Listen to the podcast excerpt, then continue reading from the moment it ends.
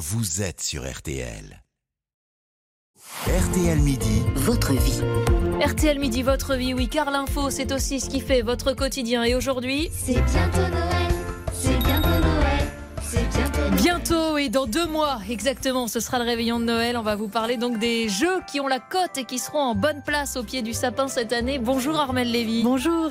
Alors ça peut sembler encore loin, euh, Noël, et pourtant dans le marché du jouet, tout se joue maintenant. Et Eh oui, plus de la moitié du chiffre d'affaires de l'année, 53%, se joue maintenant sur les trois derniers mois de l'année. Avec la sortie des catalogues de Noël, c'est vraiment une période cruciale pour le marché du jouet qui pesait l'an dernier 4 milliards 300 millions d'euros.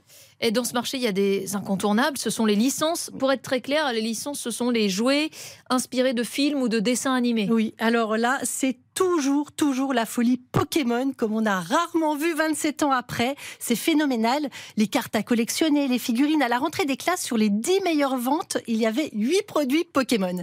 Il y a aussi la patte patrouille avec la sortie du film. Alors, ce sont des petits chiens sauveteurs qu'on retrouve partout, euh, en décliné en mille bornes, en Docteur Maboul, qui, plaisent beaucoup aux enfants de maternelle et qui devraient générer au minimum 100 millions d'euros cette année. Sans parler des chaussettes et des sacs à dos patte patrouille. Alors là, c'est le double. Y a aussi les fameuses poupées Barbie avec la sortie du film. Les ventes ont progressé de 4%. Et je n'oublie pas Super Mario et Miraculous Ladybug qui plaisent aussi énormément.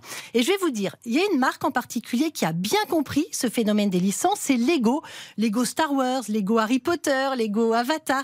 La moitié euh, des ventes de la marque de jeux de construction est réalisée par les licences, ce qui draine aussi un autre public, les collectionneurs adultes qui ont un pouvoir d'achat plus élevé. Oui, les parents aussi parfois se font plaisir. Au milieu de, tout ça, Armel, pour ceux qui préfèrent euh, les jouets traditionnels en bois, c'est possible, ça existe toujours. Ah oui, oui, en particulier les jouets français en bois ou en plastique, imaginés ou fabriqués en France, ils représentent maintenant 15% du marché du jouet. Les marques françaises innovent. Par exemple, 600 enfants euh, ont voté pour le prix des étoiles du jouet Gulli. Ils ont élu dans la catégorie des amis tout doux la peluche veilleuse pas bobo, une marque française.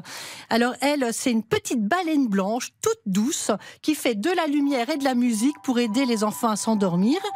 Ils ont aussi élu dans la catégorie Mon atelier d'artiste le jeu pâte à gomme de la marque française Graines Créative. C'est de la pâte à modeler prête à cuire pour créer ses propres gommes. Et en ça forme efface vraiment après? Oui, et aux couleurs phosphorescentes. Super. C'est génial. Euh, les jeunes parents aussi vont se régaler, Armel, surtout s'ils sont un peu nostalgiques, parce qu'on a un vrai retour des jeux vintage. Exactement, cette année, c'est le grand retour de Furby, 25 ans après.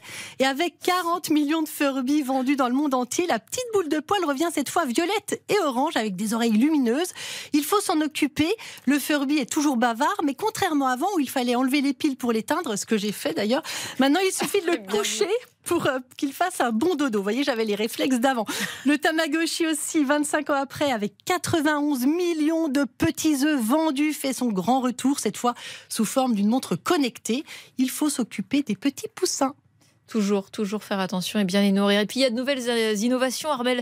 Vous êtes d'ailleurs venu avec deux d'entre elles. Oui, alors Montrez-nous ça. Deux, deux jouets euh, élus par les enfants euh, de Gulli, le télescope interactif de VTech, un jeu scientifique pour apprendre en s'amusant. Vous regardez vraiment le ciel avec un télescope et sur un écran intégré, vous avez des vidéos de la NASA qui vous expliquent ce que vous voyez.